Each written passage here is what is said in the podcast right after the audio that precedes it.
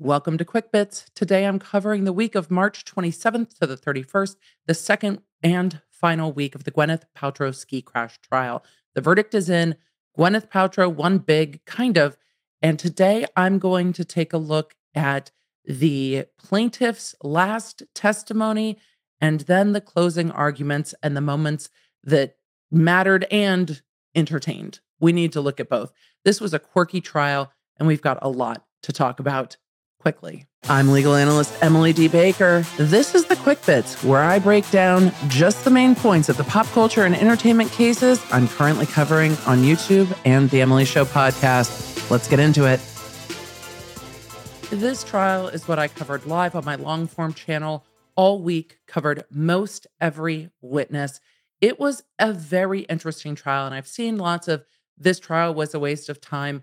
I disagree. This trial is exactly what trials are for. It might seem like a small thing to those watching, but Terry Sanderson was convinced that he should sue Gwyneth Paltrow, and Gwyneth Paltrow's attorney said in his closing that she wasn't going to pay the ransom. Anyone can sue anyone for anything, but imagine a car accident scenario where you get hit in your car and someone turns around and says, No, you hit me and then sues you for it. Would you want to acquiesce in that situation, even though you know you might be dragged through a public trial? But with Gwyneth Paltrow, there is a question of whether her insurance was paying for this trial and whether her insurance decided in that defense that she would be going to trial. There is that as a consideration as well. But I can understand not wanting to acquiesce, even though being in trial for two weeks over a ski collision is a giant pain in the ass. So that's where we find this final week. We had two very interesting closing arguments. But before we get into closing arguments, I want to talk about the plaintiff's second round of testimony in this trial. As we have seen in other trials, time becomes a factor. The court gave both parties 20 hours of trial time, and you could really see the attorneys struggling with that time management as we rolled into day eight for closing arguments. We saw that particularly when Gwyneth Paltrow's attorney, Mr. Owens, got up and said, I only have 30 minutes. Why are you telling the person that you're questioning that? But what had happened leading up to that is when Terry Sanderson was on cross examination at the end of the day. Gwyneth Paltrow's team said, Look, we would like to bring in our medical experts. We need to start our case in chief. We have people flying in. We're already in a time crunch for the scheduling of those experts and the parties that work at Deer Valley. So we cannot finish Terry Sanderson's cross examination now. We need to finish this later. The court agreed, the parties agreed, but then that puts the plaintiff in the position where they haven't rested yet and could then still call other witnesses. And then the defense can't make their motions to dismiss the case and for a directed verdict. At some point, the defense said, Look, we need to know if the plaintiff is resting. And the court was like, Well, he's still on cross examination.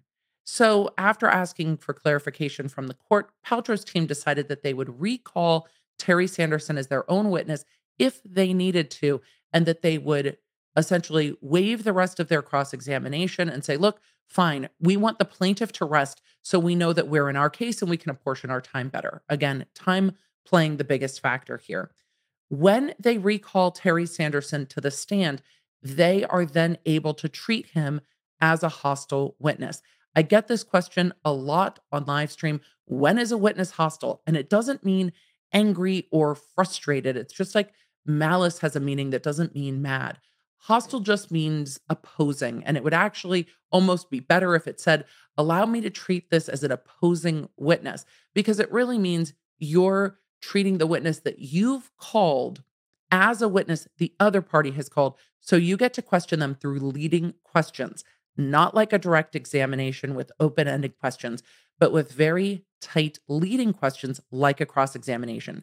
Normally, you cannot cross examine the witnesses that you call unless they are opposed. So that is why you will see Owen's style in this direct examination of Terry Sanderson as a cross examination because he is calling the opposing party. Now, of course, Sanderson's attorneys could have done this with Gwyneth Paltrow, and they chose not to. So we're going to take a look at a little bit of this cross examination. I think it was Owen's best cross examination of the trial. Put this man on a clock all the time, direct, sweet, and to the point. I thought this cross examination was tremendously effective, and it is the cross examination that matters most. Remember, Terry Sanderson is accusing Gwyneth Paltrow of causing life altering injuries, changing his entire world. But then you take a look at what he's up to after the ski crash, and this is what happens in all of these types of personal injury cases. And you see that maybe the picture he painted in his case in chief is not exactly what's going on here. Let's take a look at that cross examination now. And yes, I am going to have this slightly sped up because it's the quick bits. Post incident travel by Dr. Sanderson. Mr. Sanderson, did you go to Peru Yes. after the collision? All I love that they listed them all for the jury to see. We don't see all of them, but they listed them all for the jury to see with the dates. This accident was in February 2016. All of these are after the collision, okay? Yes. Visit Machu Picchu, Costa Rica, yes. walk the Golden Trail. Yes. Machu Picchu is in Peru. Uh, Yes. floated down the Amazon, Uh, yes, I guess so. Costa Rica. Did you do a zip line? Same trip, yes. Did you go to Europe? Visit Netherlands, Germany, Switzerland, Italy, France, Belgium. With my daughter Jenny, yes. Bottom half, James, please. Did you go to the Netherlands three times? I don't remember. Well, if you're disputing it, then we pull it out of your out of your deposition. I don't remember. I have no reason to dispute it or agree. Okay, Morocco twice. True. Uh, likely, very likely. Canary Islands. I need to know if you're disputing these things. I can't dispute it, no. Thailand. Did you go to Thailand after the collision? Yes. Did you visit at least the states of Washington, Oregon, Montana, and Idaho? Those After are the kind of collision. close together. Probably, yes. They then proceed to go through picture after picture from his personal Facebook account and talk about all of the things that he did. In the plaintiff's closing, his attorney said for 16 hours a day, every single day, he is dealing with pain and suffering. And the defense is bringing out all of these pictures, painting a very different story. And Sanderson doesn't ever testify that this travel took a toll on him. And I think that that mattered to the jury in a very big way. Some of the jurors have spoken out about this case, and I will be covering that in my long form content this week. So we'll hear a little bit about it on Quick Bits next week. Let's get back to what Sanderson had to say. And a cool looking waterfall. It is. Let's go to 62. Is this you after the collision uh, up in the ski resorts, or what Yeah. is this? About a year later, um, I think I was just walking up in the hills above my house. Okay, page 63. Is this you skiing? Pictures of After him the skiing. Um, it could be. I did go with Robin one time to try it out. I tried it by myself twice. Okay, 60. Well, I, I'm asserting that this is you skiing after the collision. Do you dispute it? It was that following year. I, I don't dispute it. Okay, 64. Is this out, are you out with your drinking buddies? Yes. Uh, did you, did you, Picture after picture after picture. are you in this river cruise, river boat? I believe so. By the way, the photo that he shows for the audio audience is a Snake River whitewater rafting. It is not a river cruise. It is legitimately a giant whitewater raft. So he is whitewater rafting, not river cruising. Um, Page 81. Did someone you were with or you go parasailing? this was in Switzerland. No, I didn't go parasailing. So this is just a stranger in Switzerland? Yes. Okay. 82. Is this you and your girlfriend? Uh, It's my daughter, Polly. Polly. thank you for telling me that. The attorney does that multiple not times. By my question. Is and this- then he keeps saying, I hope Polly's not offended by my question. This is the moment that really got this attorney. And he talks about it in closing as well, where the plaintiff is traveling and riding a camel in 2018. Posted it, I believe. 83. Is this you on a camel? It is. What's what country? It's Morocco because the Kia had Morocco heritage. Let's go to 84. Is that Morocco. They go through his travels extensively. And I think for the plaintiff, that was a turning point because, again, the life he portrayed to the jury and the life he was living and sharing on social media are very different. Let's go ahead and juxtapose that to what his attorneys said about Terry Sanderson in their closing arguments. Both sides had about an hour for closing. Plaintiff had a little more time because they hadn't used as much time during the trial. I don't know if they made great use with it. They had some analogies that were hard to follow, one about milking cows and executive function. But their theme of the closing was bring Terry down from that mountain. And we will get to that very dramatic soliloquy about a part of Terry being left on that mountain. It made him sound as if he had died climbing Everest. And that is clearly not what happened in this case. But they started off in a way that I've never seen a plaintiff's attorney start off a civil injury case ever. So let's take a look at the plaintiff's closing argument with a simple country lawyer and the very famous Mr. Buhler, who apparently is related to Ferris. I'm teasing, he said it in court. He summarized, Well, I'm famous. My cousin is Ferris in court, which was um, an interesting moment. The judge didn't smile once during that. Not not even a little bit. Gwyneth Paltrow, in this case, uh, is not a liar. Terry Sanderson is not a liar. Well, sir. Okay? Uh, Gwyneth is a good person. Okay? Uh, she's a good mother, and she loves her children, and she's passionate about many things. Now, we don't usually say good things about other people in our closing, but I think that's an accurate statement. Okay?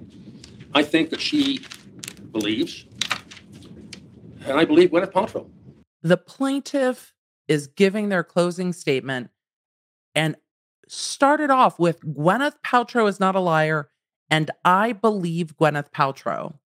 So the jury has to be sitting there going, well, then why shouldn't we believe Gwyneth Paltrow? He then gets into, I think she sincerely believes her version of the events. Well, both things are true then. If you think she sincerely believes and you think your client sincerely believes, the jury gets to decide who they believe. It was just a very odd way to start out a closing that ended with a very dramatic recitation of events from this trial. I'm going to say just a few more things here in terms of time over to my colleague Lawrence Buhler. This is actually his case. He asked me to help. Um, this is towards the end of closing that argument. day when Terry left his home to go skiing at Deer Valley, that meetup group, February 26, 2016. He anticipated, like many, many other days in his life, a fun day of skiing. Okay? And uh, he, he never returned home that night as the same Terry. He never came home, figuratively speaking. Terry has tried to get off that mountain, but he's really still there. Part of Terry will forever be on the bandana run, figuratively. He never came home. Part of Terry will forever be on the bandana run. The picture the plaintiffs painted of Terry Sanderson and his own social media post are so vastly different. And then when you look at the mechanics of a ski collision, his side just didn't make sense. And I think this type of over dramatization isn't helpful because his life did change some. He had multiple broken ribs. There is some controversy about whether he had a concussion or not and how long the symptoms lasted, but it's pretty clear that he sought medical treatment for that. They could have gone with that in a much less dramatic fashion. I don't think in this case, the overselling it after going through photo after photo of parasailing and and whitewater rafting the picture they're painting is just not the same. And the plaintiff ends it with asking for over $3 million and asking to bring Terry home from that mountain with a verdict finding for him. Let's take a look at Gwyneth Paltrow's attorney's closing arguments. The theme of closing for the defense was he hit her. Very simple, very clear. Yes, they got into the more technical aspects. Yes, they replayed their um, recreations and then said, These are photos. They're not even claymation. I was like, Where did that come from? But he hit her. He hit her. I found that part of Owen's closing argument effective. It's simple, it's concise, it's not overly dramatic for what it is. He hit her. Let's take a look at some of the moments from the closing of Gwyneth Paltrow's attorney. It's because of him. He hit her. He hurt her, and he wants $3 million for it. That's not fair. The easy thing for my client would have been to write a check and be done with it. But what does that tell her kids? It, you just, well, it's cost of business. No, it's wrong.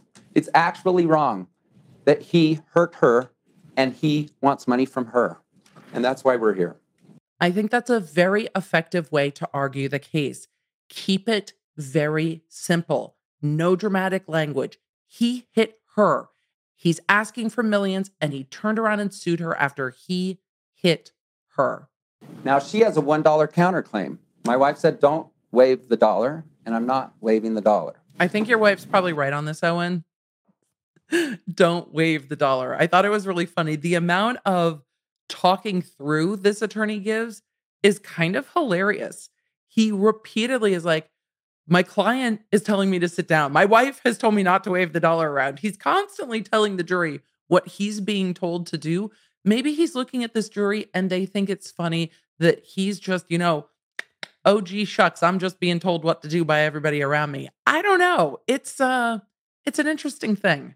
They then go on to talk about the mechanics of skiing and playing the animations, which leads to a moment that at the end of this trial had me absolutely laughing very loudly during my live stream because it was just such an interesting misphrasing that I couldn't help it. I found it delightfully funny. Um, and this attorney just kept moving.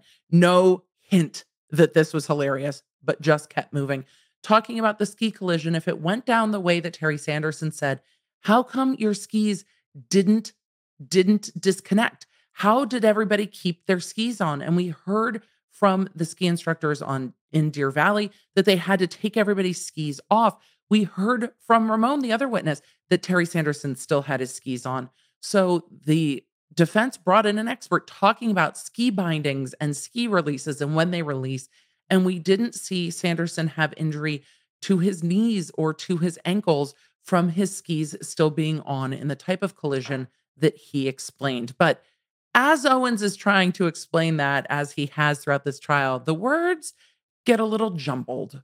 By the way, no one has, no one but Craig has the guy, the, the guy spread out, spread eagle with his head down the hill.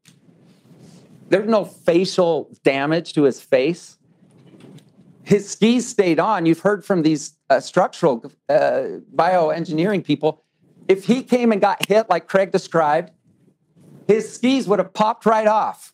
You don't you don't keep your skis when you get blown. You don't keep your skis when you get blown. And that those are the words we're leaving Mr. Owens with from this trial. Let's take a look at the verdict form. The verdict came in in just about two hours. And after polling the jury, we know that this verdict was, in fact, unanimous, even though it did not have to be. Only six of the eight jurors had to decide this verdict. All eight of them decided this unanimously. Let's take a look. This is the verdict form filled out by the jury. So, members of the jury, please answer the following questions in the order they are presented. If you find that the issue has been proved by a preponderance of the evidence, that is a much lower standard than we see in criminal law. Answer yes. If not, answer no. At least six jurors must agree on the answer to all of the required questions, but they need not be the same six on each question. Once six or more of you have agreed on the answer to each question that is required to be answered, your foreperson should sign and date the form and advise the bailiff that you have reached a verdict. Gwyneth Paltrow, one, was Gwyneth Paltrow at fault? Answer no. So they don't proceed to any of the following questions with regard to Gwyneth Paltrow. Was Gwyneth Paltrow at fault? No. Terry Sanderson. Was Terry Sanderson at fault? They answered yes. Was Terry Sanderson's fault a cause of Gwyneth Paltrow's harm? Yes. If your answers to questions one and three are both no, you should not proceed any further. But then they proceed because their answers were yes. Comparative fault. Gwyneth Paltrow. What percent of the fault do you assign to Gwyneth Paltrow? If the answer to either one or two is no, then enter zero. So because they found her not at fault, they enter zero. Proceed to question seven Terry Sanderson. What percent of the fault do you assign to Terry Sanderson? If your answer to either three or four is no, then enter zero. The total must equal 100. So they're told that they have to give Gwyneth Paltrow zero. That means Terry Sanderson takes 100. If Terry Sanderson's fault is less than 50%, answer question eight. They don't. Damages Terry Sanderson, he gets none. Damages Gwyneth Paltrow, what amount fairly compensates? And that is $1. Economic damages, this cannot exceed a dollar. That was a stipulated amount of damages. The parties stipulated to the damages and sought only that dollar and can later proceed to seek any um, attorney's fees.